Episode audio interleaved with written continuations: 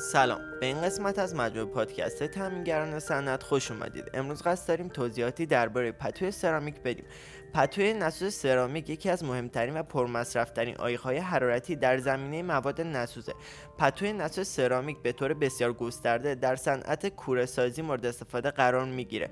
پتوی نسوز سرامیک با نام پنبه نسوز نیز در بازار شناخته میشه. متریال اصلی تشکیل دهنده ساختار پتو سرامیک الیاف سرامیک و پنبه سرامیک البته به سبب حفظ استحکام مکانیکی بیشتر در پتو سرامیک از الیاف فایبرگلاس نیز در این محصول استفاده میشه. به همین دلیل به آن پتوی سرامیک فایبر نیز گفته می شود متریال اصلی پتوی نسوز سرامیک بدون هیچ چسب و رزین در کنار یکدیگر قرار گرفته و از طریق مجموع اتصالات مکانیکی به یکدیگر متصل میشه. از مهمترین ویژگی های پتوی سرامیک فایبر می‌تونیم به چند مورد اشاره کنیم.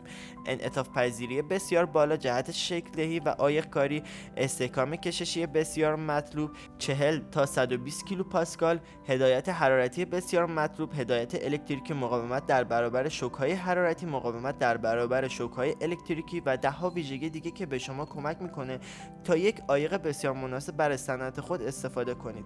تحمل حرارتی پتو نساج سرامیک یکی از مهمترین ویژگی های این محصوله. پتو نساج سرامیک فایبر با تحمل حرارتی 1260 درجه و 1400 درجه سانتیگراد تولید میشه. یکی دیگه از مواردی که برای تولید پتو نساج سرامیک فایبر مورد توجه قرار می‌گیره تراکم و یا